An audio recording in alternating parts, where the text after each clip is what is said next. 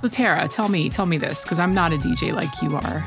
And I think it's really cool that you DJ and get out there and play your records and whatnot. But I want to know how do you get in the zone before a show? Huh. It that's a good question. I feel like it depends on the gig. If it's a a dance night, like a, a dance party that I'm DJing, I will listen to really upbeat music and get, you know, excited, hyped up. Yeah.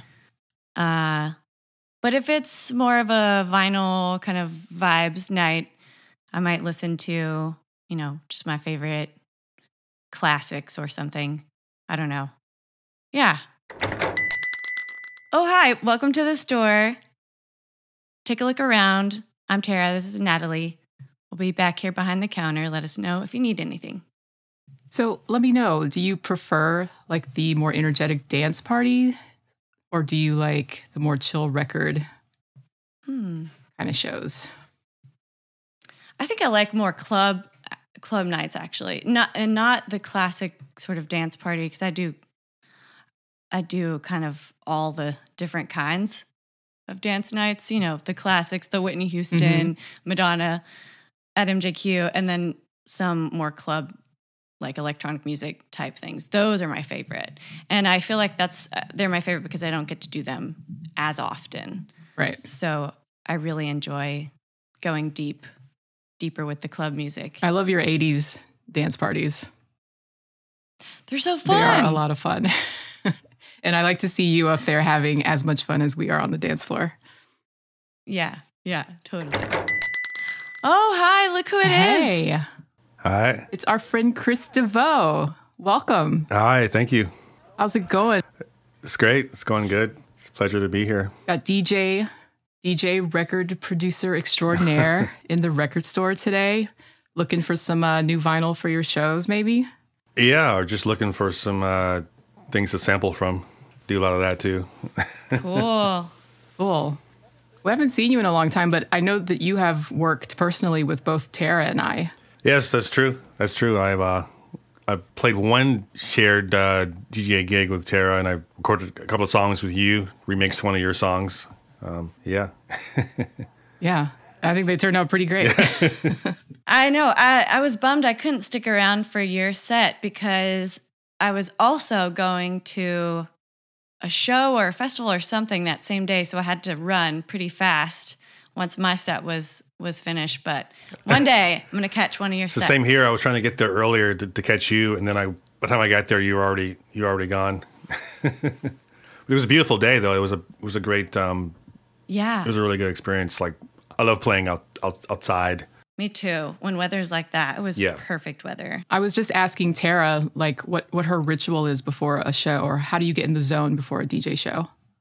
Well, I think for me, it just depends on uh, similar to what Tara was saying. It's I guess it's kind of like how it's similar to what what the environment is like, what the venue is like, and also what the medium. If I'm playing just vinyl, I have to like listen to music kind of while I'm picking out my crates. Because if I don't, there's only one chance. You can't like decide, oh, I- I'm missing that record that I want to play, but I don't have it here. Because with digital, you can just have like a library of music to pull from. But when you're playing records, what you have is what you have, and that's it. you can't go home and grab some records Right. and come back. So I, I feel like uh, when I'm prepping for vinyl gigs, I just um, I listen to music while I'm picking my crate to get into the mindset of it, that particular gig. Yeah, exactly. Yeah. And it it can also sort of grease the wheels in a way to think about, okay, well, I'm listening to this right now, what would go with it, kind of a Yeah. thing, you know. Yeah. Get more ideas. Oh, I should bring this. I should also bring this. Yeah, it's oh, like I a should bring this. it's like a domino effect. It just kind of just starts to your brain just starts to get into the to the zone, and the gears just start going. Yeah. Yeah. Chris, I wanted to ask you though, because you you kind of do everything. You're very prolific with your your creativity. Um, you're in the studio, you're DJing, you're producing, you're on stage. You do solo projects. You have a lot of collaborative side projects. Which creative setting is most satisfying for you? Uh, I I think uh, that's that's a hard question. Uh, I guess I feel like I I like uh, studio stuff the most. What I like the most is uh, particularly like working on music for television. That's kind of like what I have been doing uh, for the last 10 years, and I, uh, as well as other things. But I, I definitely like that the most. It feels the most satisfying to me. It allows me to kind of like incorporate everything that I love about music into one kind of focused kind of thing. You know what I mean? Yeah. You can be in the studio and kind of just dig deep into your your own head and Yeah, and I can look for little samples to pull from from records or drum breaks, so I can I can like kind of like dig around and find melodies that I'm inspired by from records, and then play with those ideas, and then work it into some kind of like cinematic kind of like um, soundscape or like, uh, but it's all like focused towards a specific like uh, task, you know, which I, I kind of like. You know what you know what I mean? Yeah. I feel you. You do like uh, you do some soundtrack stuff too. Right, right. So, Chris, we're very happy to have you in the store today, and I'm wondering if you'd have some time to play a little game with us. When we have special guests come by, we like to play a little game called the High Fidelity Game, where we do like a top five of something just to kind of, you know, dig into your head, see what you're into. Are you up to play that game with us today? Yeah, it sounds good. What do you think we should do our top five on? You know, I feel like we haven't really explored music books Oh, quite yet in the store. And I love reading about artists and, you know, their inspirations and kind of how they came to be. So it would be really cool if we talked about our top five music books. that's a good one. I'm up for that. How about you, Chris? Yeah, that sounds great. That's a great idea. nice. Natalie, do you want to go first? Yeah, I definitely want to go first because as per usual. Okay, well let me let me start here. I love reading, I love music, but for some reason I don't gravitate towards books about music. So once again, I'm breaking the rules of the game and instead of a top 5, this is more like the first 5 I can recall. Let's put it that way. I feel you. I do the same though with music documentaries because I feel like it takes me at, at sitting down and watch a movie feels like such a commitment. Mhm. So I feel you. So I don't really watch music documentaries as much, I, but I like to read the books, which is Yeah. probably backwards. I don't know what it is. Maybe that'll be like a New Year's resolution read more music books. But in any case, I'm going to share the first five that I can think of with you guys today. All right, so up first, I've got Ego Trip's Book of Rap Lists. Oh, I have that book. This is from. Do you? I, okay, That's a I great thought you one. might. This is from 1999. Yeah, this is great. You know where I'm stepping. Skirts play with it cause I'm slick like that. I'm the greatest MC in the world. You got to give me, give me mine cause I'm heavy when I weigh it. Watch the way I say it. Ego trip. So it's by the Ego Trip team Sasha Jenkins, Elliot Wilson, Jefferson Mao, Gabriel Alvarez, and Brent Rollins. So I remember reading this book in college, and a dorm mate must have loaned it to me because I don't physically have it now. And if you're not aware, Ego Trip was a hip hop magazine coming out of New York City like in the 90s. Hmm. And they were like the mad magazine of hip hop, you know? So good. Is that a fair description? Very Yeah. irreverent. Yeah. They they call themselves the arrogant voice of musical truth, right?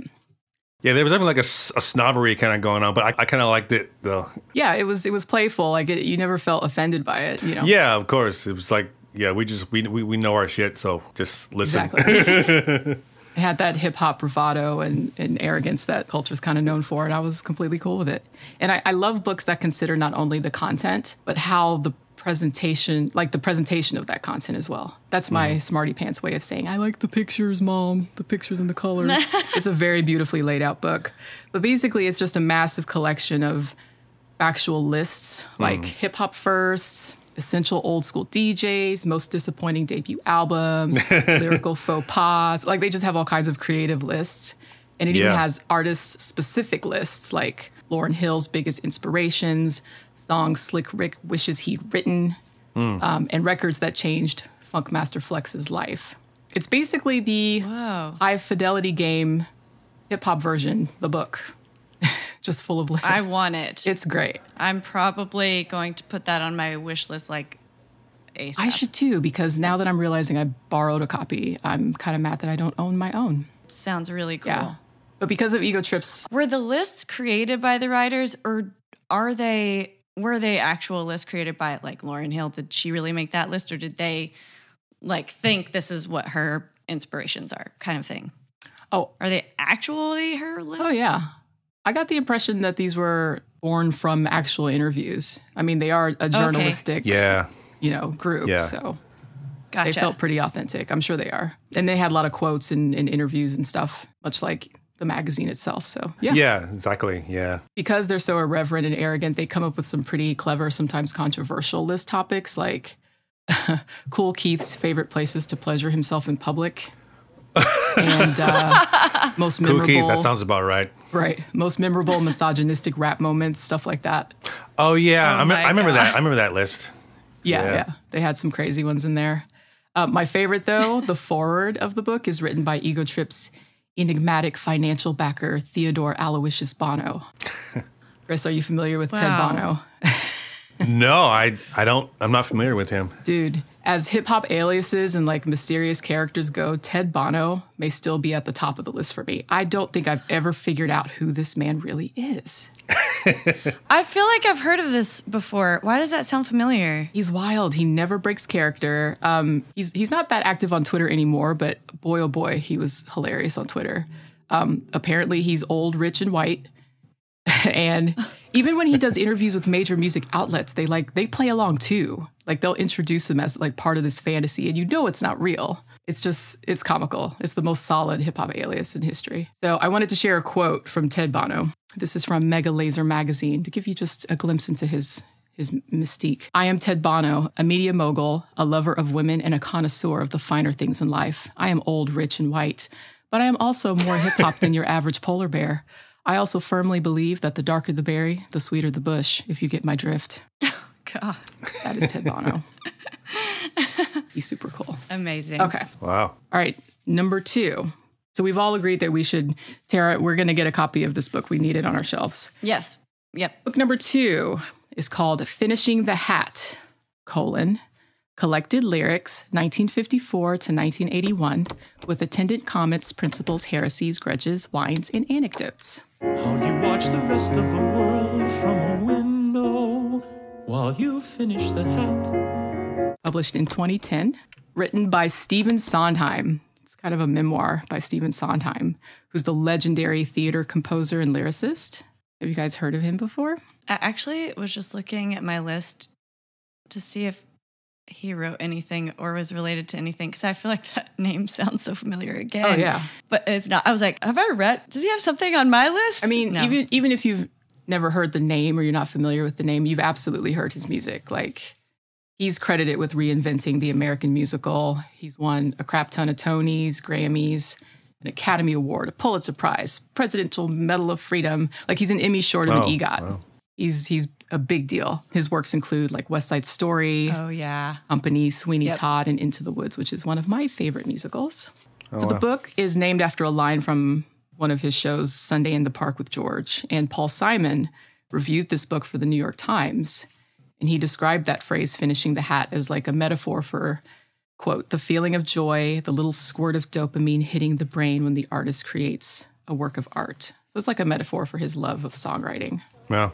So is the book biographical or is it just lyrics or So it's not really an autobiography. Basically, each chapter covers a show, and he'll include like lyrical excerpts of different numbers and then like contextualize them according to what's happening in the show, Gotcha. lyrical technique or music composition.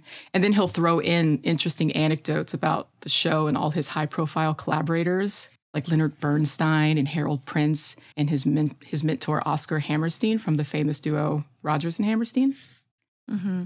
Yeah. Um, it's just a great lens into what happens inside his head and like behind the scenes of these large, huge productions that have stood the test of time. And uh, he critiques other renowned lyricists, but he he's very mindful to only talk about those who have already passed on, so he doesn't hurt anyone's feelings, which I thought was pretty cute. But I got to say, I, I don't I don't think I've seen, and I know this doesn't hold much weight because I don't read a ton of music books, but I don't think I've seen a musician do such an in-depth self-criticism and analysis and in that sense reading his reflections on his own work has been some of like the best songwriting education i've ever received as a writer it's like a masterclass from one of the goats so That's cool. if you're into writing and you want to strengthen your skills i highly recommend this book um, and he has such a sharp witty delivery that you do get like a really generous peek into his life you know and he's got tons of old photos and playbills and things so it's it's entertaining and educational this book It sounds great. Yeah. Yeah. And I'm intrigued that Paul Simon reviewed it. Yeah, he does a You said Paul Simon, right? yeah, he does a great article in the New York Times about it. Sadly, Sondheim passed away less than a year ago at the age of 91. 91. Yeah, he lived a long life. That's he great. sure did, yeah. and um, if you're into this book, there's a second volume that came out the following year called Look, I Made a Hat, where he does the same with his additional roster of shows. So, highly recommended. Hmm. Look, I made a hat. That's a great title. Yes. Yeah. All right, moving on to number three The Jazz Theory book, published in 2011. And it's by Mark Levine.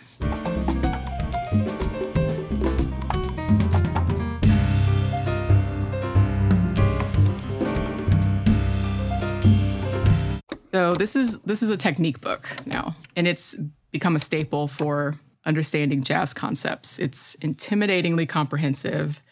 It's got over 500 pages, and not a line is wasted.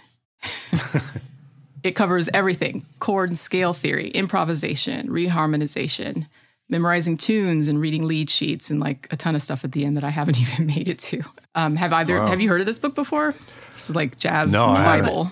I was just looking him up to see, um, you know, obviously if you're writing something like that, you must be a, you know, great musician yourself to understand all of the technique and whatnot.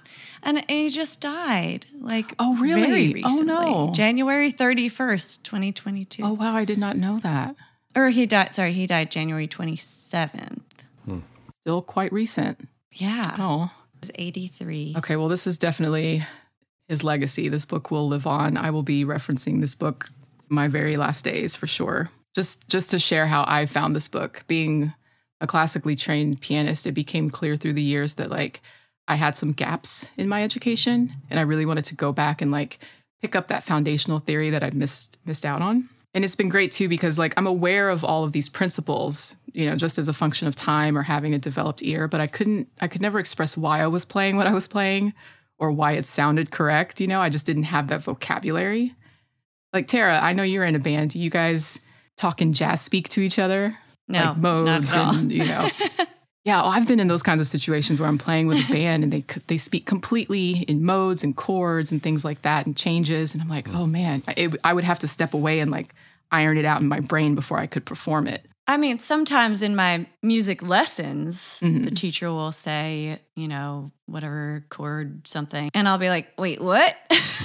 Yeah, Can you explain that? right, right. So I, I think I know what you mean a little bit there. Yeah. What about you, Chris? Do you have any background in, in music theory or anything like that? A little bit.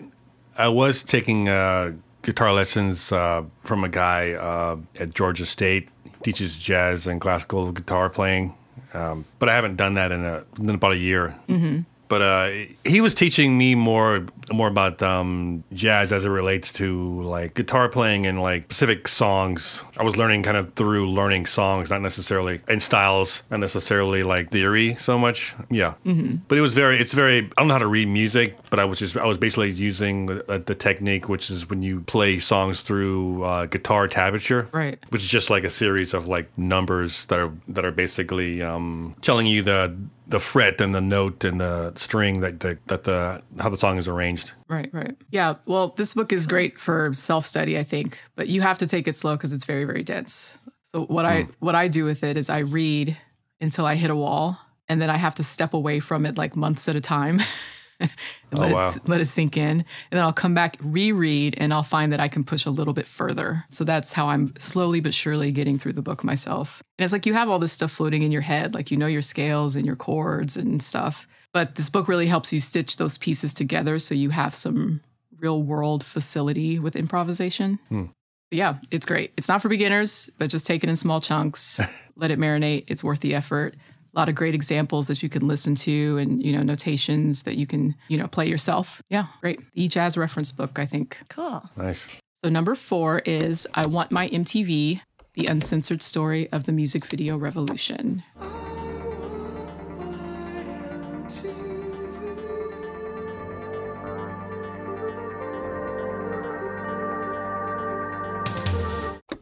From 2011. Oh wow. Yes, this is by That sounds cool. music journalists Craig Marks and Rob Tannenbaum. And it covers the first decade of MTV, like 81 to 92, back when it was all about the music video. before it crossed into reality TV. And it just presents the full saga of OG MTV from the perspective of the people who lived it, you know? And you you learn about how how hard it was getting cable companies to even pick them up in the first place, how there were so few music videos back then that they had to like prod the record labels to make videos for them to play. Oh wow. And Yeah, but then I like I I just watched a it's like a mini documentary sort of thing by Mike Judge animated. It's called Tales from the Tour Bus. I just watched the uh, Rick James one. Oh yeah, it's so and, good. Yeah, and he was talking about how like MTV would never play his music, but Yeah. they were playing Prince and Michael Jackson, but not hit, not Rick James. So I'm just like, well, if they were so, I mean, probably still early '80s. Why why are they being so picky when there's people like out there that are greats like Rick James who wasn't getting any airtime? Yeah, You that's know? totally Yeah, valid. so stupid. that is stupid. That's interesting. Yeah, I saw that that documentary as well, the Rick James documentary. He talks about there's a section when he starts to get really really big, like after um, what's that one album that has like it has the album that has "Give It to Me, Baby" on it. uh, street songs. Street songs, yeah. He mentioned how he wanted to have that video on MTV, and they were not. They were just refusing to play because they just weren't. They thought he was too black or Yeah. Oh, well, yeah, too whatever to play on MTV because because MTV at that time was pretty much all just other than Michael Jackson and Prince, it was just all white artists. You know, they had Yeah. you know Yeah, well, and on top of that, they brought in British videos as well, which is how we got exposed to like new wave groups like Duran Duran and Culture Club and stuff like that. So they were actively pulling those artists in. yeah which which is cool for sure. yeah. Yeah, like like that Rick James album came out in 1981. MTV first aired in 1981 also. So yeah, it's like around the same time. So annoying. That's frustrating to hear that they were hard up for videos but then won't play certain videos. Yeah, that is Yeah, frustrating. And and the book makes a big stink too about how Michael Jackson pretty much saved the network, you know, because all of Michael Jackson's videos were such a huge deal. I can't tell you how many times I watched that Moonwalk VHS, But yeah, they would like which had like all the videos. they would play his videos top of the hour every hour, you know, at some point. Yeah, I, I remember seeing the documentary on Quincy Jones. It was called Quincy, and he, he talks about uh, even that was a struggle initially getting his videos on MTV, and then they ended up being like a you know ended up saving them. There was a struggle just to get his videos on initially, which is crazy. MTV, you got That's some crazy. splaining to do. That's not okay. Yeah. I mean, it's a shame too because they, they have this facade where like they, they clearly weren't af- afraid to have all these different eras the hair band era, the hip hop era. You know, it- it's just kind of Hair- sad hair to hear metal. that they were right, that people were like excluded, actively excluded from the conversation. Eh, sucks. Rick James rules. It does suck. yeah. Until a certain point. Well, yeah. when he started trapping women in the closet and torturing them. Oh yeah, Era. Rick, Rick Rick James. Yeah, his music videos rule. Let's say that. Um, yeah, but you know they add they add the whole wild and crazy ride. Who knows what happens behind the scenes? The drugs, the parties, the fights. You know, cultural dominance, man. So if you're an MTV kid like me, the book is a rip roaring, nostalgic, good time. It is a little all over the place. Like they just kind of throw quote after quote at you with all these bizarre, random anecdotes from different celebrities and network execs. It gets a little haphazard, but. And it's nearly 600 pages long, so it does the most. Oh my Oh, gosh. wow. It does the most. Um, I'll get the audiobook.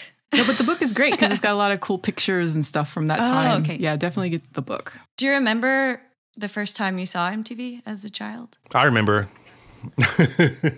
The first time. What was your reaction or like do you remember kind of what you did or like how you I was a little boy, and I'm an only child, so I was. Uh, I spent a lot of time on myself as like a six, seven, eight year old, and uh, television was something that I just watched a lot because I was just no one was around but me. But I remember watching MTV a lot at that age and seeing like music videos by you know people like Billy Idol or like just lots of like pop '80s pop kind of like stars and just kind of mm-hmm. being drawn to it and also being drawn to like the more weirder kind of music videos like the more like like the tubes or like the cars who had like these very kind of almost kind of surreal kind of like dreamscape music videos where these strange kind of narratives would play out to music and i, I really enjoyed it Yeah. What about you, Natalie? It's hard to talk about the first time I saw MTV because it was just forever present in my life. It was just always there and I always watched it. I literally grew up.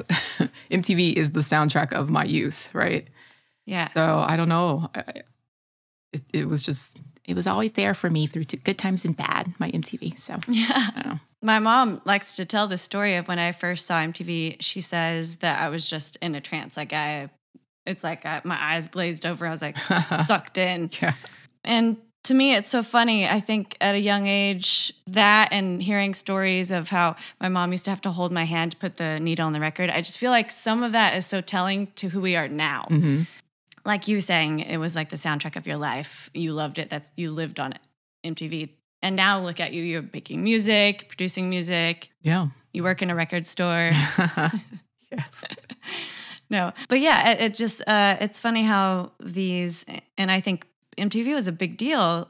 So it, it's uh, I don't know, interesting to sort of look back and reflect on it. I'm going to go back and, and leaf through and see if there's any mention of Rick James because I need answers. All right. Yeah.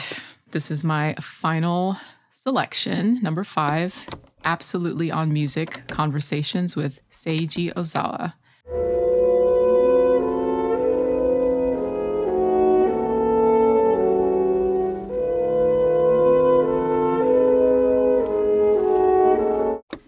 This was published in 2011. It's by Haruki Murakami, who is known for being a, a huge music lover as much as he's known for his fiction books.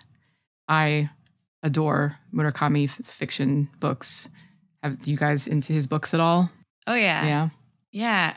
I've got a few on the shelf now. He's a very interesting writer, and I want to mention one of the themes that I commonly pick up on, but I also don't want to ruin it.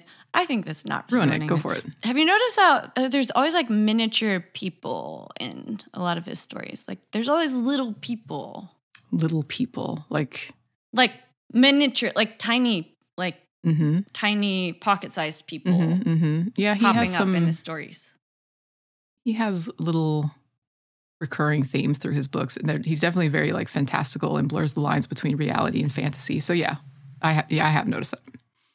Yeah, but he also does talk a lot about music and food in his books, and I really love when he describes those moments. I do too. you know. He's so good at that. He can he can Yeah. take just the most mundane scene of a dude in his kitchen making a sandwich, and you're just like Yeah, enraptured for two pages. This dude spreading mayonnaise on his bread. I don't know how he does it, but I love that about his writing. Yeah, or like being stuck in traffic in a car, but this classical piece is playing, and he'll walk you through kind of like where the piece is and what moment, and is there a violin happening? Yeah, Yeah. It, it's just so interesting how he'll turn like exactly what you said, a mundane moment into something that's kind of a bigger deal. yeah. His passion for music definitely comes through a lot in his writing. Yeah. And he's got a couple other um, nonfiction books about music as well, I believe. But I haven't I haven't delved into his nonfiction as much. But this one, I'm really glad I picked it up. It's a collection of conversations with Seiji Ozawa, his close friend and famous former conductor of the Boston Symphony Orchestra. So it's just like two hardcore music enthusiasts hanging out, listening to some of their favorite classical recordings and just talking shop, you know? The conversations happen over the course of two years and they cover a broad selection of music from Brahms and Beethoven to Mahler, and they even dissect the same pieces performed by different orchestras, conductors, and soloists, like for comparison. One thing that was really cool while reading this book is like it helped me appreciate and better understand the preparation and the physicality of conducting. Like I've never really thought about it before, but there's like the action of conducting and the mental aspects of it and how they are significantly shaping the way the music is expressed and experienced by the listeners. Like I'm ashamed to say it, but I, I guess once upon a time I just thought conductors were like human metronomes mostly. Isn't that terrible to say? I feel terrible even saying that out loud. Um, but it goes much much deeper than that. And hearing Ozawa talk about it is just um, it's really fascinating. Yeah. Can you remind me the name of this one? It's called Absolutely on Music. Yeah. I always thought that too, be honest. Okay. Good. Thank you. it should maybe help me feel better. Yeah, I, I, I, I just thought that they were just keeping time for everyone. Um, but it's obviously even when I was like as a, as a kid watching musical directors in in church because it's similar where the music director was standing in front of a group of musicians and he's he's leading them. But I thought they were just, he was just keeping time. You know what I mean? but it's more than there's a lot, a lot more to it than that. But I didn't know Oh, that. yeah. Right. Well, Yeah. gospel choir leaders, like that's a whole different whole different shindig. Yeah, but still the same. They're they're doing a lot more than than meets the eye. Yeah, I used to play bassoon in our high school band orchestra, and I I I did grow to appreciate the conductor's job, and especially if you think of it in a way that's almost like dance or just pairing movement with something like a classical piece mm-hmm. or anything like that, where you need more crescendo and how their arms are mm. getting wider and it's just it it provides kind of a movement to something that you're hearing but i mean obviously you can see the you know violin strings moving or you know drums there's movement happening but something about a conductor being kind of like the the dancer of the the show Yeah. Yeah, absolutely. And after reading this, that makes perfect sense to me. And then also it's it's like a collaboration with the soloist. Like they're having this whole dialogue unto themselves about the flow of the piece. It's really cool. And and the best part of it is that there are there are playlists available online so you can like listen along while reading their discussion. oh And that makes it so much more enjoyable because they point out such subtle details in the music. It's really satisfying to hear what they're hearing and be able to understand the criticisms and comparisons that they're making, right? man my to read list is just growing by the minute so Yeah. yes or no thanks no thank no thank you Yeah. yeah i'm excited to to dig into this It's it's similar to the Sondheim book in that it's it's educational and entertaining at the same time because they share a lot of stories about you know iconic classical performers like Glenn Gould and Leonard Bernstein. Um, obviously, it's going to appeal to you more if you're into classical music, but um, Right. if you like Murakami, even it's fun when like Ozawa explains something and then Murakami chimes in to interpret it, and he uses that same signature fantastical voice that he writes in. It's just it's a really beautifully written book, and if you just feel like a fly on the wall listening to two friends chat, highly recommended. cool. All right, those are my uh, first five music books I can recall. You know, you really sold yourself short before your list, talking about how you were just going to list off some off the top of your No way, those are great recommendations and I can't wait to I'm definitely going to buy the ego ego tripping Oh, one. yeah. I'm definitely going to buy the ego trips list book and I'm going to also dig into that Murakami music book as well.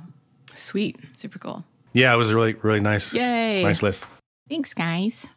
I can't wait to hear what Chris has. I have uh, I have five books picked out. I have an honorable mention as well, but I, I wanted to start out with uh, one of the books from the 33 and a third series because I I love that book series where they where they just take like an album and one writer just dissects it and talks about um, just deconstructs it and talks about it in an interesting way. They're all really kind of unique. I've read about three of them or maybe four of them. Yeah, okay, Chris. I have I have beef with Oh, this you book do? series. I collect them. I collect them, but I haven't read one that really talks about the record that it's for. Yeah, it's like always the freaking author's opportunity to talk about how it impacted their life or it talks hmm. about their themselves. And it frustrates me to no end. I'm like, I would like to read about the actual record that this book is supposed to be about, not I can see what you mean. So I'm excited to know which one is the one that made your list because I want to know which is one that doesn't do that. Because I've read a Hmm. Which couple, ones? and Which ones have you have you read? well, I feel like I don't want to call them out because then Okay, okay. tell me the good ones. Well, the one, the one that I have is like I think it's like one of the earlier releases. It's like one of the it's like the seventh or eighth book that they put out, and it's um by a guy named John Perry, and he was in a band called The Only Ones, which is like a post punk band, English post punk band from the early '80s. Um, but the book is about uh, Jimi Hendrix, Cool. Electric Ladyland. I'm not the only souls accused of hit and run. Tire tracks all across your back. I can, I can see you had your fun, but uh, darling, can't you see my signals turn from green to red? and uh, that album had a pretty big impact on me when I when I first heard it. When I watched, listened to your to your podcast about Shuggie Otis, it kind of reminded me of uh, how much the, im- the impact this album had on me as a teenager. But uh, this book is pretty good because it it uh, it talks about this album being this album or this album being a departure for Jimi Hendrix and how he was uh, he was um, starting to kind of like just find his own footing, building his own studio, just becoming more of like a an artist, not being controlled by executives or producers. He was just he produced the whole album himself. He built a studio to record the album. Like he was putting money into the studio by playing more shows to fund the production of the studio. It was just a lot of stuff that he did that were that was Yeah. new to him for this particular cool. project. You know. So they actually Yeah. talk about that in the book. See, that's that's what I'm looking for. I'm looking for an insight into the record or the artist, not some like biography. I mean, although uh, sometimes that is interesting too to hear kind of, you know, the time the time that an album came out and how society was or whatever. That that's cool. Like the cultural impact of a record is Yeah. interesting too, but mostly I want to hear those facts like like the ones you've just mentioned because I, I didn't know that um, about him, you know, building building that studio. That's Yeah, cool. it's it's yeah. I mean the um, um that studio is called Electric Ladyland, which is where Voodoo D'Angelo's album was Yeah. recorded. A bunch of albums were recorded there. The Roots recorded a bunch of albums there, but it was built but it was built to record this album, and it's the first album he did in the United States, and it's pretty much just him in a studio with uh, two engineers and a drummer, and he just kind of like he hires musicians to play along with him in his recordings, but it's it's it's like it's a different approach than what he's previously done in the past. Um, but yeah, it's a little book, but it's got a lot of information in it. So I haven't read any of these books in this entire series. I've heard of it, but I've never read any of them. And I see they have Yeah, topics I would be interested in. Like they have one on Joni Joni Mitchell.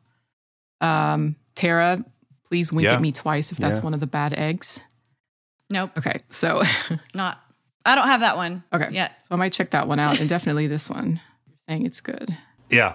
Um, uh, the uh, the second book is a book called Dirty South. It's by Ben Westhoff. Throw your hands in the air and wave them like you just don't care. And if you like fish and grits and all that pimp shit, everybody let me hear you say, oh yeah, yeah. Now, It was published in 2011. He's a he's a journalist who who worked on a lot of different um, East Coast magazine publications, newspapers. He worked for the Creative Loafing for a little while, uh, but this book is like a like a collection of um, articles that he kind of combined together and then built a book out of it. But it's it's about uh, it's about 15 different chapters. It's a small book, but it's like 15 different chapters, and each chapter is a um, a pioneering musician artist from the South. It starts with Luke Campbell from Two Live Crew and talks about Miami booty bass music, Geto Boys, goes into Chopped and Screwed music, UGK. Then it cuts through like Atlanta music scene with Outkast, Goodie Mob, Organized Noize. It really kind of breaks down uh, Southern rap, breaks it down by the pioneers of that that music genre. You know. Yeah. I'm sure there's lots of books about this subject, but I just really liked uh, how this one was laid out. And uh, he specifically interviews like all these great pioneering artists. There's a whole section just on T.I. and DJ Drama. He goes to St. Louis, talks to Nelly. It's just kind of back to Miami with T Pain, and it just kind of goes goes in pretty deep on like uh, all their kind of influences. That's super cool. That's I've already added it Yeah. to my Kindle list while you were talking. I know. I'm like, okay, I- I'm going to be buying this one too. Cool, cool. we should start a book club, We should. Hey, Record Store Society After Hours. I love it. I love that. I think you're onto something with that one. I also see that Soldier Boy is talked about in this book, and I just had to Yes. say that out loud because we Soldier Boy w- was brought up in the store last time we were talking, and so you know, ha- what are the chances we talk about Soldier Boy twice in a row? So I just, yeah had to call that one out. He's going to be a recurring theme for 2022. yeah, yeah, Soldier Boy Right. Nice. gonna make a comeback. So, Chris, tell me, out of all these Yeah. different interviews, do you have like a favorite chapter or a favorite artist story from this book? Um, well, I I like um I really liked hearing about um there's a section on Virginia which just which talks about Neptunes and Timbaland and Missy Elliott and uh I just I I I think I like that chapter the most because that that's the particular scene that I feel like I was most impacted by as a producer like beat maker like I feel like Timbaland is just such a such a powerhouse, Oh, yeah. such a creative force in beat making and just cre- he basically kind of created a genre himself. You know what I mean? And uh, it's interesting to to read about that and like him also being friends with the Neptunes and Pharrell and Chad Hugo. Um, yeah, it was it's it's interesting. Yeah, cool. Little I look forward to reading that story for sure. Yeah, me too. I mean, yeah, uh, Timbaland has made such a mark. You can hear when it's a Timbaland song. Like you know, this is Tim- Timbaland made this. Yeah. Like you, you just know. Yeah, it's true. Yeah, he has a very distinctive uh, sound. I guess the the newest book from my list is number three. It's um it's called Prince, the Beautiful Ones.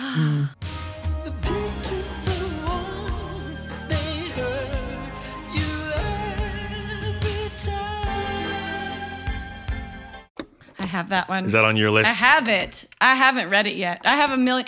I do the thing. There's even a word for it, a Japanese word, where I buy books and then don't read them. so I have many. I mean, I will hopefully eventually one day get around to reading all of them, but I will also continue to buy more books, and so it, it'll be a problem that just keeps uh, going. But yeah, so I, I have this book, and I, I can't wait to read it.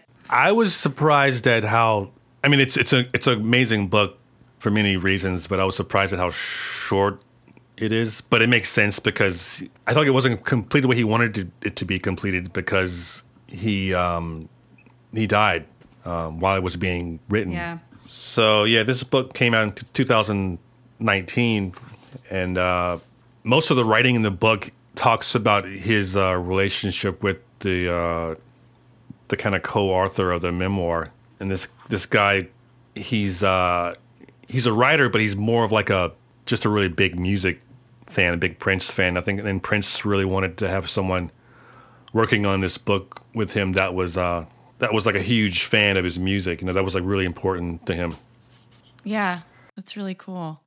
So, what are kind of because I haven't read it yet? Is it is it by? I know there's a ton of pictures in the book, and they're beautiful, but is it kind Mm-hmm. of biographical in the sense, or does it talk about what's the main Yeah. subject matter? I guess? Yeah, it's- I mean, it's, it's- obviously Prince. it's- but yeah, Yeah, it's like a it's like a it's a memoir, but because I guess I felt like um and it kind of like it really does a good job of like telling you like how the book was constructed, how Prince had a section of his of his of his um this mass, you know, Paisley Park Studios where he lived, like that was devoted just to the book. He had pages laid out. He had he had kind of like how he wanted it to to be arranged. He had written a bunch of pages, and they were all kind of laid out in specific kind of order. But then he died during the whole process of it being made. So there's a there's a there's a great kind of like linear kind of flow to it where it starts off with his childhood and just kind of goes into um, his like grade school years and high school years and his first girlfriend and his pictures of like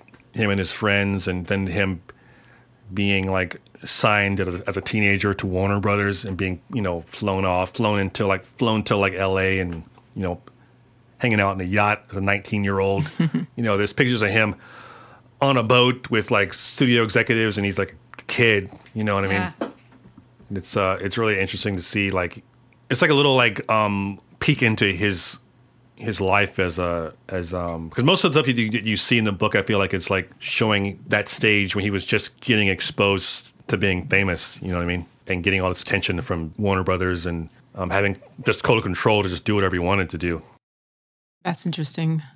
I mean, we we are so familiar with Prince's work after he blew up and became this global phenomenon, but how interesting it would be to like learn Yeah. about the kid, you know, as they called him in the movie. Yeah. Um, before he blew up like this. How- How are you a teenager and and you are Prince? what's what's that like? Yeah, yeah. That's the beauty of that's the beautiful thing about this book. I think is that it uh, there's there's lots of like kind of like uh, insight into like his like teenage years. Just kind of like there's all these little pieces of memorabilia that's been photographed or scanned into the book, like him just writing little notes, constructing his like sort of like aesthetic mystique. You know what I mean? Like he's like he's built he's built that from like from being like a kid on. You know what I mean? Yeah. it's interesting how much he, he worked at building like his image as well as the songwriting and the, the craft but it was all built at the same time you know what i mean yeah. That's another thing Rick James was saying. He was saying that Prince made him work hard just because he was trying to keep up with Prince this this whole the whole time. And Prince uh, you know, pretty much made the time and Prince made Vanity Six, and then so Rick James made you know the uh, Mary Jane Girls and uh, what's the other band, Do Rags or something. Oh, Yeah, so he made a, a guy group and he made a girl group, and just trying to keep up with Prince. Which, by the way, and I the other um, Mike Judge, another Mike Judge mini animated doc about about the time, Morris Day and the Time, talks about when they first met Prince as a teenager in someone's garage and he was just hiding in the shadows and he had these like super like he he just like super weird looking kid like bugged out of his mind super quiet wouldn't talk and then all of a sudden he would he'd break out of his shell and laugh and be normal and then he would go back to his like serious act again i just yeah i love I it love so him. much Yeah.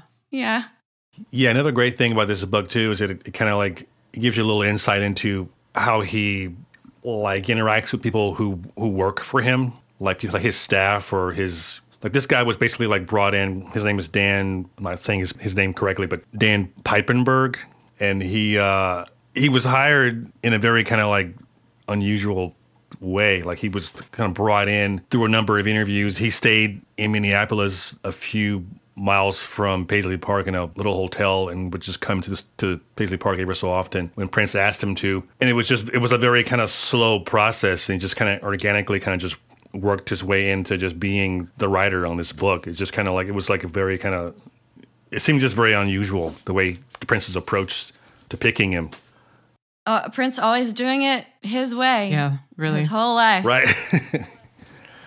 yeah. Yeah, I um I loved it. It's it's a it's a great little book. But it does make you wish that it was longer cuz you wish you there was more because the actual writing, the actual like story in the book is is is a very small amount compared to all the different photographs and um, memorabilia. Yeah. Can I just uh, share another random thing about Prince that I love to talk about anytime Prince comes up? Uh, there's an article that came out a while ago, maybe almost like a decade ago at this point, and it's about what's in Prince's refrigerator. Have you heard of this? no. No, but please No, no. share. It is hilarious. He has like many different kinds of mustards, like goat's milk and Dunkaroos. Dunkaroos. What is that? Dunkaroos, that's the like snack from the 90s. It has like icing on one side. It- do you remember a handy snacks, which the crackers Yeah, with yeah. the cheese and you get the little red stick? oh yeah. Dunkaroos was like icing on one side and little graham cracker kangaroos. and you dip the kangaroos into the icing. Of course, Prince likes Oh. Dunkaroos. Makes so much Prince sense. loves Dunkaroos and mustard. Hopefully not together. I love mustard too. Google this article. It is very fascinating, very cool to read. I love that as a concept. Could you imagine pitching that article to your boss? Picture this. Ask Prince what's in his refrigerator. Especially, I mean, I would love to know. Well, see, and you would think, okay, is this an interesting topic for other people? Uh, would would other people have interesting refrigerators? Probably not. But Prince, Nailed it. his refrigerator is one of a kind. and it's burned into my brain forever. You know, so certain articles that you read, you forget about. You read one random article and it's forever burned into your brain. And this this is one for me. Dude. What's in Prince's fridge? I just pulled it up on Google and they have like a list 18 varieties of mustard, yak milk, yak milk. yak milk. What? Like why? Yeah, why? Uh, what, what is what is yak milk? Do you know what that is? the milk I of a yak. milk from a yak. Oh, okay. what it is in taste, I don't know, and I'm not eager to find out. Um, homemade kimchi, Dunkaroos, about five pounds worth for a rainy day. All right, he likes to be prepared. Microgreens, about one cubic foot's worth.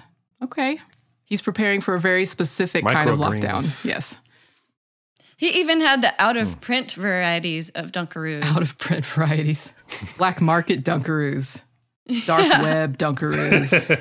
That's great. Yeah. If you're in the store listening, go Google that article. It's amazing. I'll have to check that out. Well, uh, should I go on to the next? Yeah. Do it. Okay, well, number four is uh, it's a pretty rare book. It's more of a coffee table book, I guess you would call it. If people even call coffee table books coffee table books anymore. Uh, it's called Behind the Beat.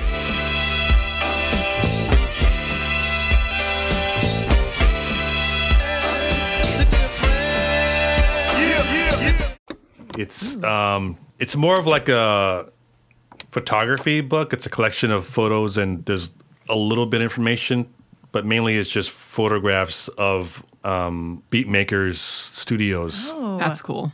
And this was this came out in uh, I think it was like um, I think it was published in 2005. Um, but each little chapter is a producer's studio. So we have there's there's a section on Dan the Automator, DJ Shadow, um, Cut Chemist, Madlib, DJ Premier, DJ Swift, uh, J Dilla, and um, so a lot of like um, the beat miners, a lot of like um, hip hop producers from like the 90s, 2000s. But I remember being just kind of like floored by it because um, I have a you know a little music studio at home, but I was surprised at how there were so many albums that I liked or just were so impact, impacted me so much that were built or built created in like small home studio environments. Like when I look at DJ Shadow's studio from this book, and it's the exact studio that he that he made Endtroducing in, and that album is incredible. It just it changed my life hearing that record. And uh, he just made it in a room. This was like a room with some gear and records all over the floor, you know. and uh, same thing with DJ Premier. Like his early studios are pretty small. They're pretty like primitive, kind of like just simple kind of setups, you know, which I didn't expect to see that. I mean, nowadays, of course, these guys are working in big right. studios, but when they first started out, they were in like small spaces, you know, They were DIY they kind were of spaces. just like us. Right? This is really cool. I want this book immediately. Amazon Prime one day tomorrow, please. I want it. Also, it looks like there's a sequel that came out in 2017 called Back to the Lab, Oh, and it has like Philo in it, DJ Jazzy Jeff. Oh, wow. So I know I also have to get that one. That's really cool. Nice. I, yeah, I love this. I love this idea. And maybe uh, wait, does yours come with a CD? Did yours come with a CD? oh yeah, you're right. It does. Oh, I've never actually looked at it before, but there was a CD in the back. so it's got like all the music from all the people, all the studios. That's so cool. Yeah, it has it has like 15 songs on the CD from a song from each each producer. Yeah. Is there one studio that is like, well, wh- which one is your favorite looking studio? Or is it, uh, yeah, and, and if so, if you have a favorite, why is it your favorite? Is it, you know, does it look homely or, you know, is it very extravagant or is, you know, a mess? Stuff cluttered everywhere. Well, I think my I think I think my favorite one is probably um, Madlib's because I, I love Madlib Yeah. so much, um, and uh, his studio is just such a like it's such a beautiful chaotic cluster of just just it's just so much stuff just cluttered everywhere. There's drum, there's a drum set in the corner, records piled up to the ceiling. It's just it's insane how much gear he has in one room. There's one picture where he literally has like a drum set and it's surrounded by records. That's awesome. and uh because Madlib like he plays all these instruments, he plays he, he plays he builds jazz albums just by himself. You know what yeah. I mean? Um, and and used so many samples too, so that explains like both parts of that photo. I mean, Yeah. the drums and the records part, I guess. Yeah, he's just such a prolific artist. That was the most probably the most impressive one. Also, just the the most um just just kind of insane visually to see like so much gear crammed together in one little space. Yeah. Is that your Is that- last? oh, there's one okay, more okay. book. I lost count. There's one more book. Um, this is number five. This this book, the last book that I have on my list is uh, it's called How Music Works by David Byrne.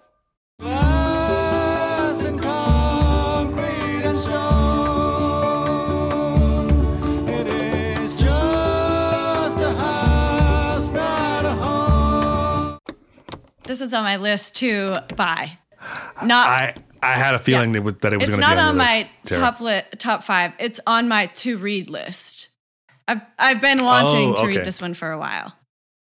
Yeah, it's uh, it's incredible book. It's pretty dense. Um, it reads as an autobiography of just his his life as a musician and um, just a, an artist. But it also talks a lot about uh, music theory and like the concepts about the creation of music based on the origin. Like basically, like it talks about music coming out of Europe for the first time, music coming out of Africa, and how those those locations um, affect how the music is made or created, the way that it sounds. You know, African music being Nigerian or Kenyan music being so rhythmic based because a lot of it was being composed or built outside versus a large cathedral space in Europe, like with old organ, kind of like pipe organ music, which is using reverb to basically like um, it affects how it's created, the reverb, the sound of these giant cathedral halls, and how that affects how people would write songs or pieces of music. Uh, it's a cool book and talks a lot about David Byrne's. You know, start with Talk- Talking Heads and um, the early days, the punk, post-punk days in New York, Yeah. playing at CBGBs and seeing and being around people like Patty Hearst. Or sorry, Patti, Oh. Patti Smith. Patty Hearst. Totally different person. I highly recommend it. Yeah, I, it's uh. So I haven't read this one yet, but I'm glad that you're talking about it. I have. Last year, I just read Chris Frantz's uh, biography, and I don't think that Chris Frantz really painted David Byrne in a very positive light. so I would Hmm. like to. I need to read this one, uh, David Byrne's book, to see kind of the counter. uh, You know, how does he talk about the Talking Heads? um, and his own experience with it. So, um, but yeah, and it's super cool that he talks more about music theory and, and influences of music from around the world and history and stuff. Because I, I do think that's something that Talking Heads did with their music as well. You know, there's very punk influence, but lots of uh, different sounds are brought in, and they worked with Lee Scratch Perry and hmm they just seemed like they were heavily influenced by a lot of different global artists and you could hear it in their sound Yeah, he mentions that too. He talks a lot about uh, his his uh, being influenced by Japanese theater and uh, performance art, and all that affected their approach to live performance. Um, yeah, it's it's, Yeah. it's great. super cool Yeah, that's a good one. I always flirt with this book when I'm in a bookstore. I'll pick it up and like sift through the pages and read a little bit here and there. But I have commitment issues, so I never like purchased it. but maybe I sh- I will now. It's so puffy too. Yeah, no, it's a beautiful book. Yeah. It's like a little like cloud. Well, you've certainly beefed Yeah. up my reading list. I have I've like jotted down every single one of those. yeah i'm excited to read all of those oh gosh yeah definitely the um, goodreads list is growing by by the second here What was that book you you said was the follow up to Behind the Beat?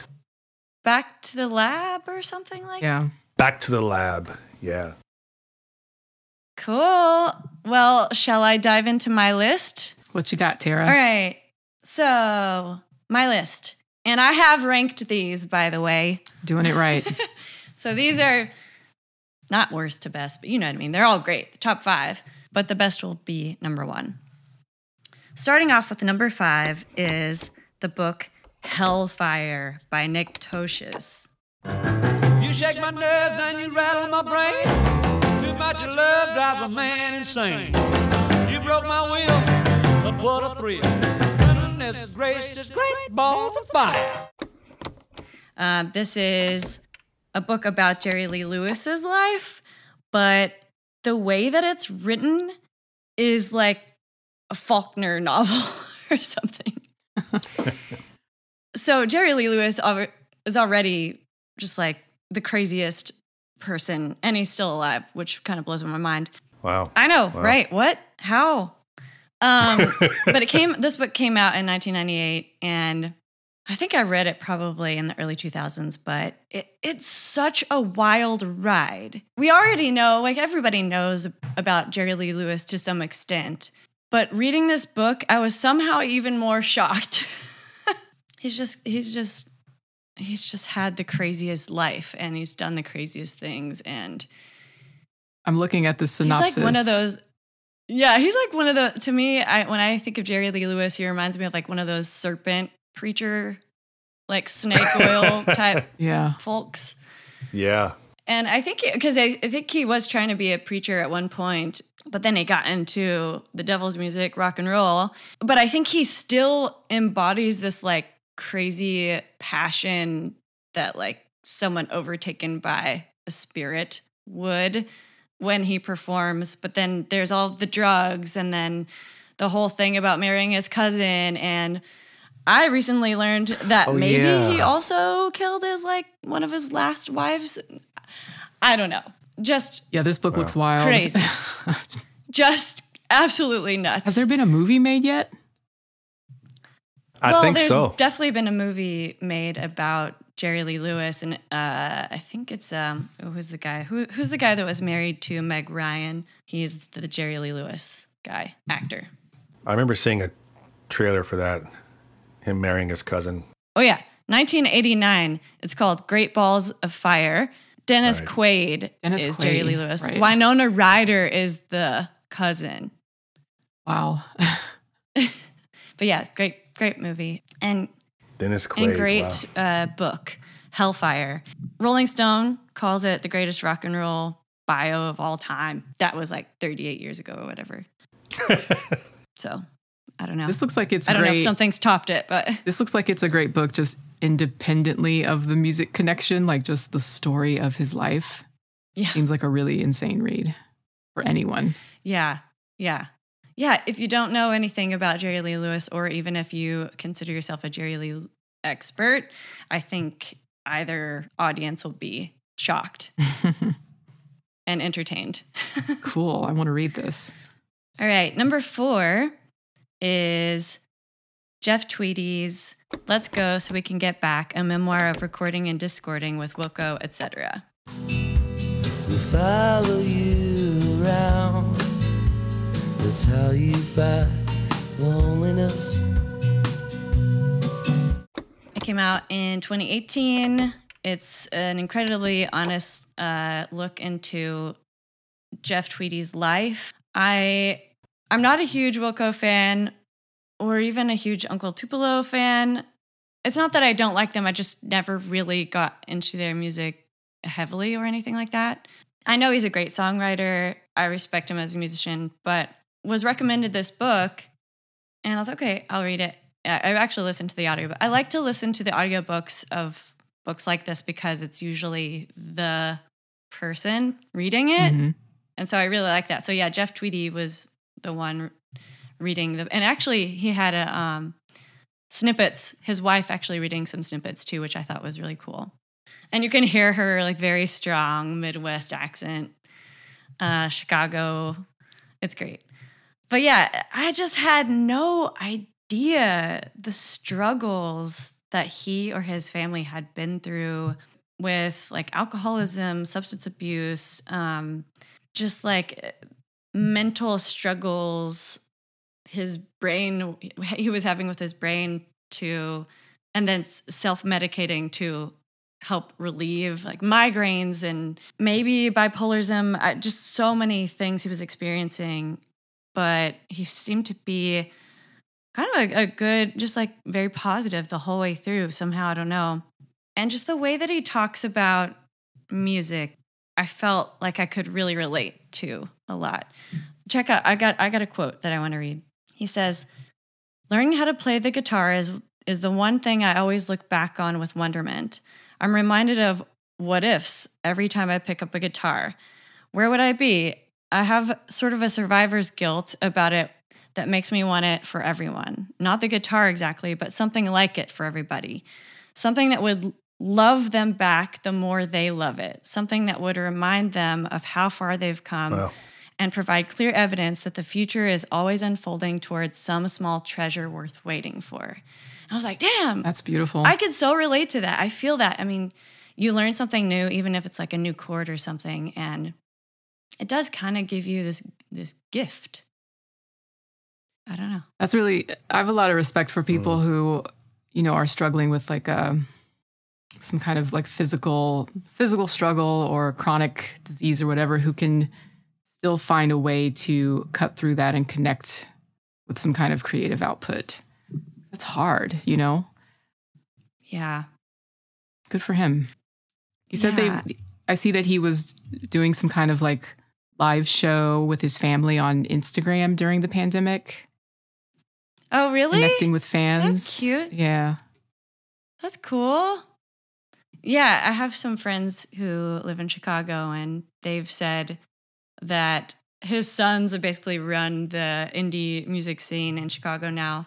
Oh, I love it. Um, and that they just, you know, I think one of them, I think one of the sons, maybe his name is Spencer.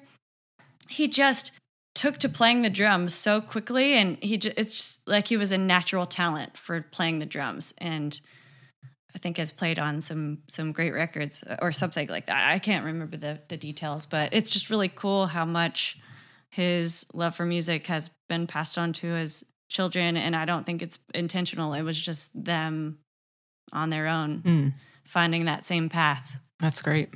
This sounds like a feel good story. If you want all the drama, you do the Jerry Lee Lewis book. If you want to Yeah. a pick me up, you read this book.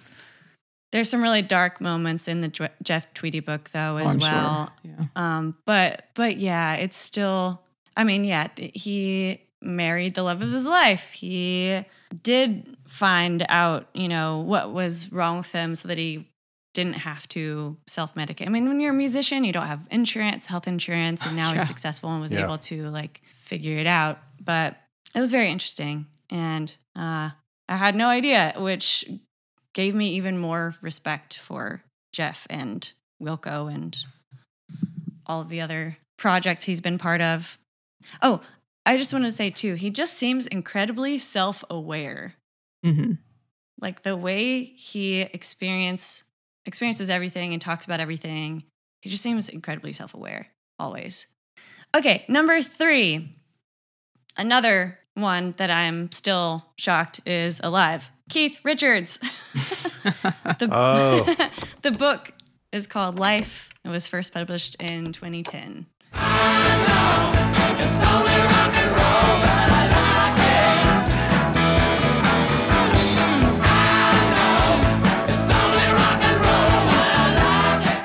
Just incredibly fascinating look of Keith Richards' life from beginning to late career. And even hearing him talking about music in such a passionate way, like the first time I heard Elvis Presley and how they found the blues and how he learned how learning open chord tuning or open tuning really changed the game for him. And like every song after that was written in open tuning. And hmm. I mean, he opened, like, oh, yeah, he was like a choir boy and then discovered the blues and it just really took off. And he, it talks about his drug use openly. He's experienced a great amount of loss as well with his losing his son. And uh, yeah, just also interesting how at every turn it was like the cops are always after the Rolling Stones for what? You know, like always after them, trying to get them in, uh, in other in every turn, every city, every state, every country. What were they doing? They were playing rock and roll. Just playing rock and roll? that ain't a crime, you know, baby. Drugs, drugs are there, but you know there Oh, are yeah. many other acts doing the same thing. It seems like Keith Richards is, you know, we think of Mick Jagger, he's the kind of ladies' man, you know, and everyone is like Keith does drugs, but he's seems very um like like an honorable dude like he just seems like an honest man like a family man he tried staying with one woman the whole time as much as he could even when she was going around his back and he he loves his family so much and try to do what he could for them and i think that's just a side of keith richards that you never hear about Hmm. so What do you think the motivation of of the book is? Does it feel like he's just he's just wanting to put it all out there? Does it have an air of like he feels misunderstood and trying to set the record straight? No, I think it just sounds like he's just telling stories about Telling You stories. know, his life. Yeah, yeah. I don't think that there's uh, any intention to twist a story to make it sound like he's this like perfect human or anything like that. but it is really interesting to hear about all those trials and tribulations that they've experienced as a band together. And this is another one that's extremely too long to read as an actual book. and so I, I listened to the audiobook, and half of it is uh, Johnny Depp reading it. Oh, the other half is wow. Keith Richards. Oh, so wow. at one point you're like, I can understand everything, and then suddenly you're have to, having to tune in a little bit to kind of understand his gravelly British accent. That's funny. Oh yeah, yeah. What's something in the book? What's something in the book that you learned about the Stones for the first time, or about specifically Keith Richards? Mm. Uh, oh, so one thing that they were always doing was having to, they were booking these tiny studios that no one had heard of because they didn't want anyone to follow them there, but also the cops to know that they were in town recording stuff because they were, like I said, always, the cops were always after them. But they did play this one festival, and this is kind of a famous story but I didn't know the true details around this, so it was it was really interesting uh, to read or to hear about. It was the Altamont Speedway Free Festival, and I think there was this. I think they had the Hell's Angels there to provide security, and I at some point someone gets stabbed, and it just turns into this big like disaster crazy riot Stabbings will do that. Isn't there isn't there a documentary about that? probably but it's I think it's called. Is it called "Gimme Shelter"? Maybe I don't. I I saw a documentary about that that subject. Oh, yeah. because someone someone died yeah at that show. yeah yeah someone died someone was stabbed it's remembered for this like incredible violence but yeah, Yikes. like and lots of cars were stolen and there was like so much damaged property. It's just a wild festival. But the way that i feel like the way that they were describing it um i don't even think they actually got to pl- i don't remember. No yeah they were the like last act. I don't even think they actually got to play no maybe they did. I think it was like by the time they were getting on stage is when all of this drama started to happen. Anyways learning about that was crazy. And to hear him talking about this event Yeah. yeah just kind of wild. Uh, lots of things like that happened to them. A- and also the many times that he got off scotch free from whatever drug troubles he may he may be about to be caught for he always got a, out of it somehow I'm sure he holds the record on that. Yeah, which was, really fun to hear about. But yeah, Cool. I highly recommend this book. All right, number two. I have. Uh, sorry to cut you off. I have a I have two side notes that relate to Rolling Stones, Keith Richards, uh, that relate to the books that I selected. Yeah. Uh, one is uh, Prince actually was opening for the Rolling Stones at one point Oh, during the Dirty Mind tour. And he was basically he, he left the tour because the uh, the audience was throwing stuff at him. Oh, they didn't like they didn't like his sound. But Rolling Stones loved his that album Dirty Mind, and they brought him on tour with them. And then the the audience just was not. they did not. They weren't feeling it. They were throwing like bottles Oh, at no. him, and he and he and he and he like left. The whole band just left uh, the tour after that. Yeah, but the other the other little side note relates back to something that I read in 33 and the third book about Electric Ladyland is that Keith Richards, one of his early girlfriends, his name, his name was her name was Linda Keith. Do you know who? Yeah.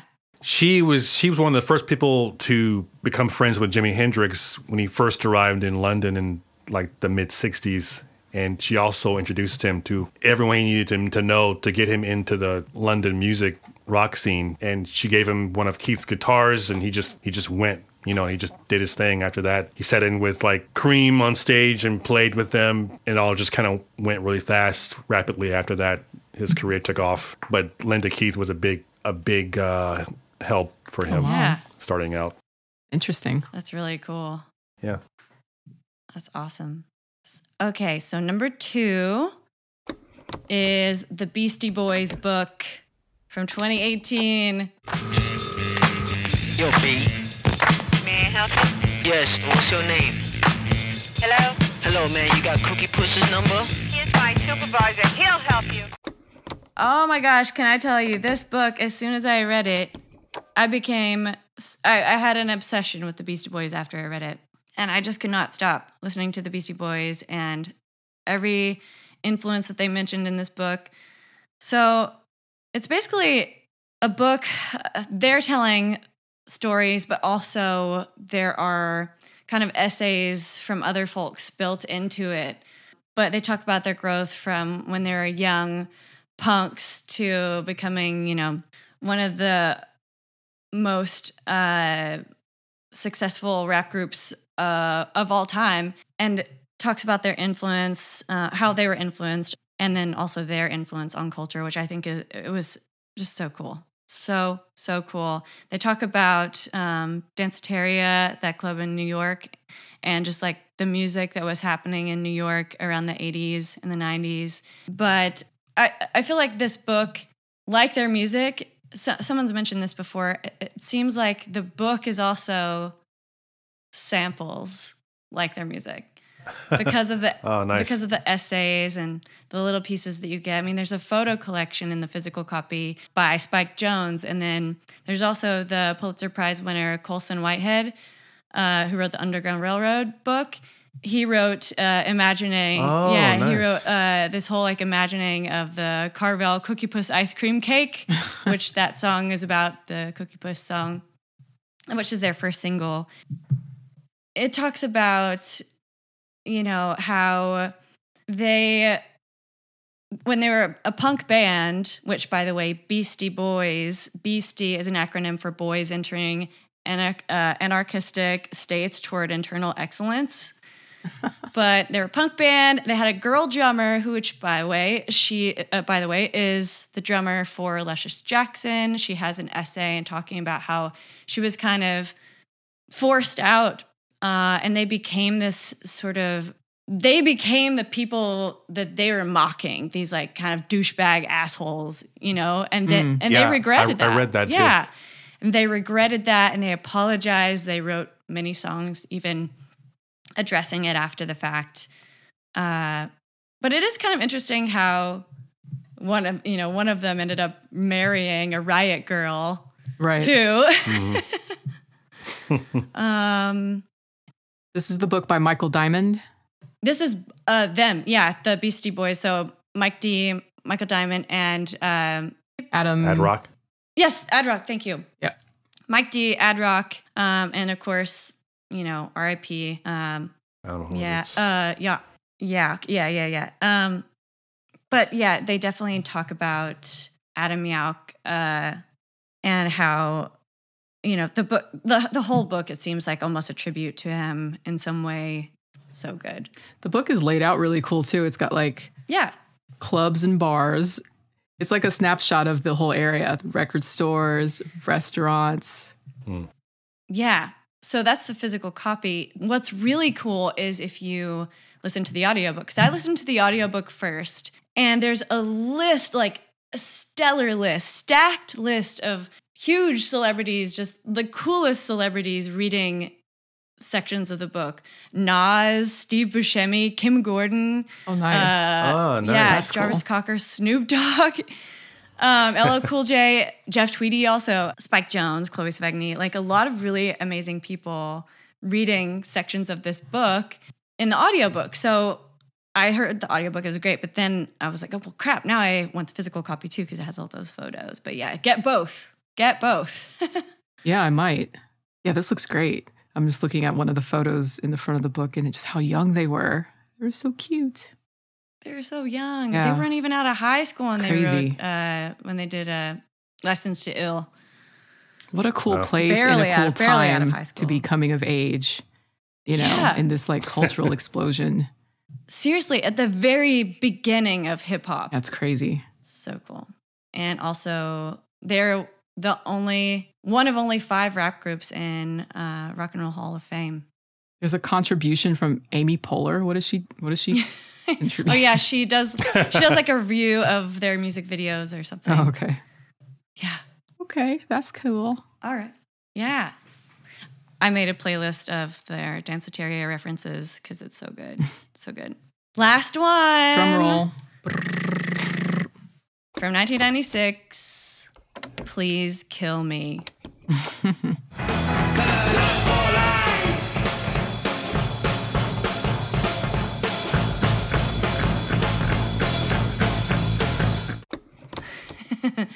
the oral history of punk.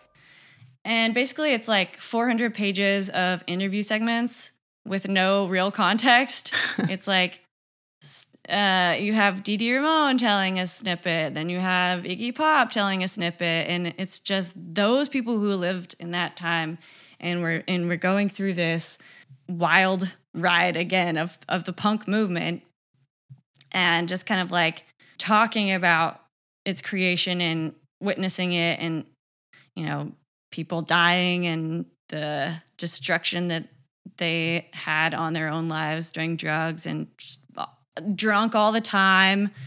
There's a story of how Jim Morrison would take a bunch of pills and then he would go to the bar and order like five screwdrivers, but then he wouldn't want to leave them. So when he had to pee, he would just unzip and go on the floor. Stop it. And then, of course, because he's Jim Morrison, women would go under the bar and do things Stop. that I'm not going to mention here. But like, it's just wild stories like that, and how Iggy Pop got the clap from Nico, and it's just Oh, it's like an oral the history, huh? Craziest stories.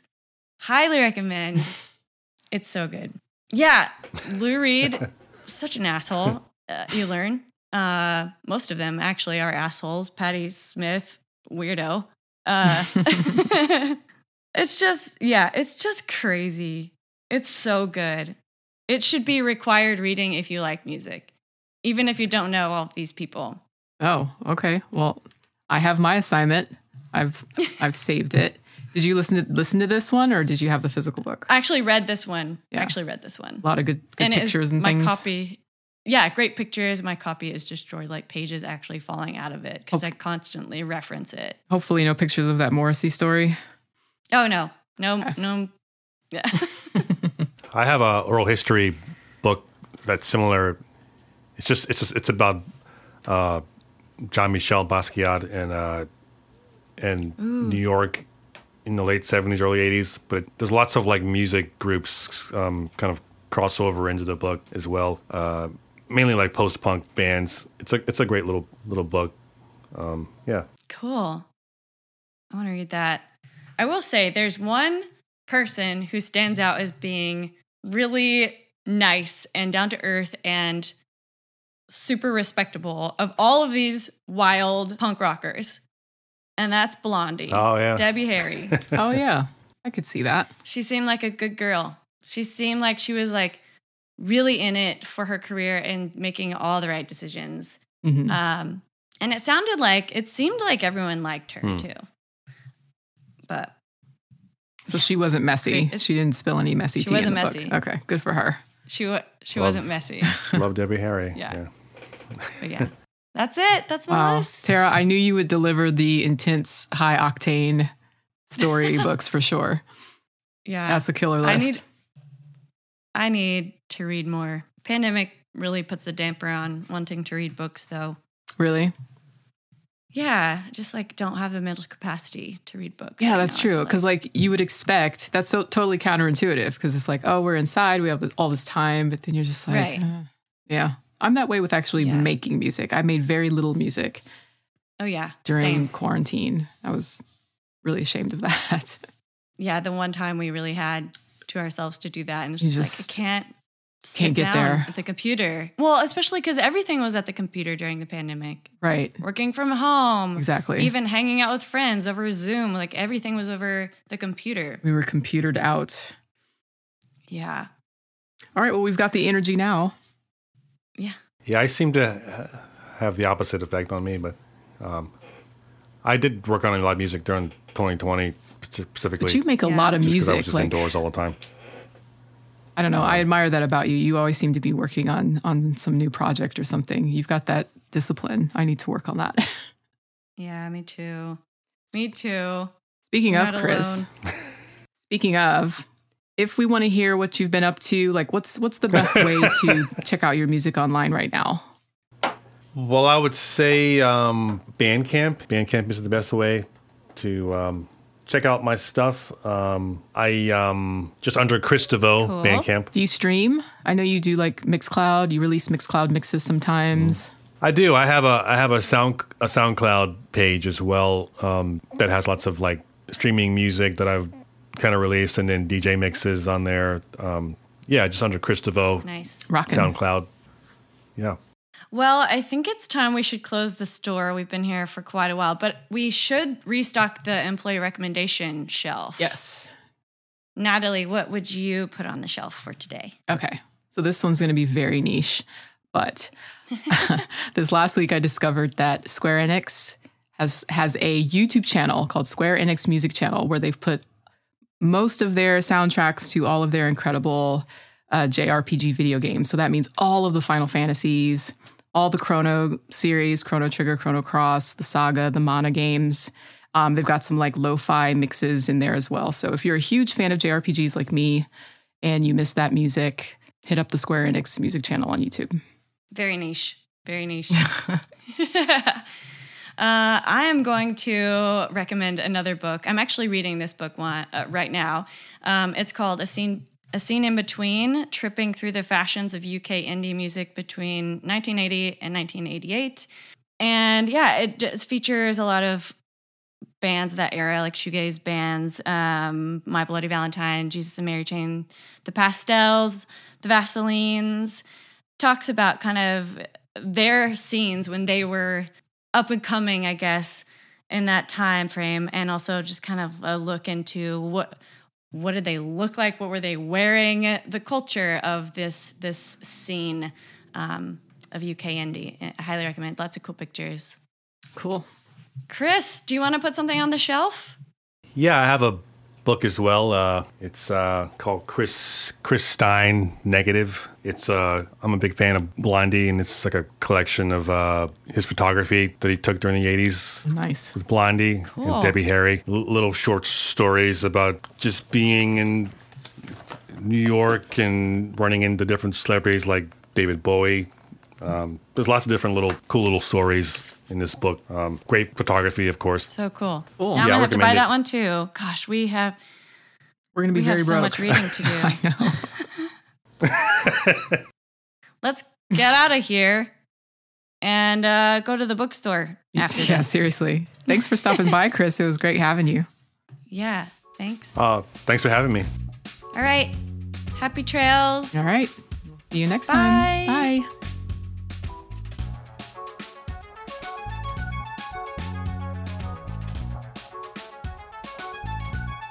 Record Store Society is hosted by Natalie White and Tara Davies. If you'd like to contact the show, visit our website at recordstoresociety.com, or you can find us on all your favorite social media sites with the handle at Record Store Society.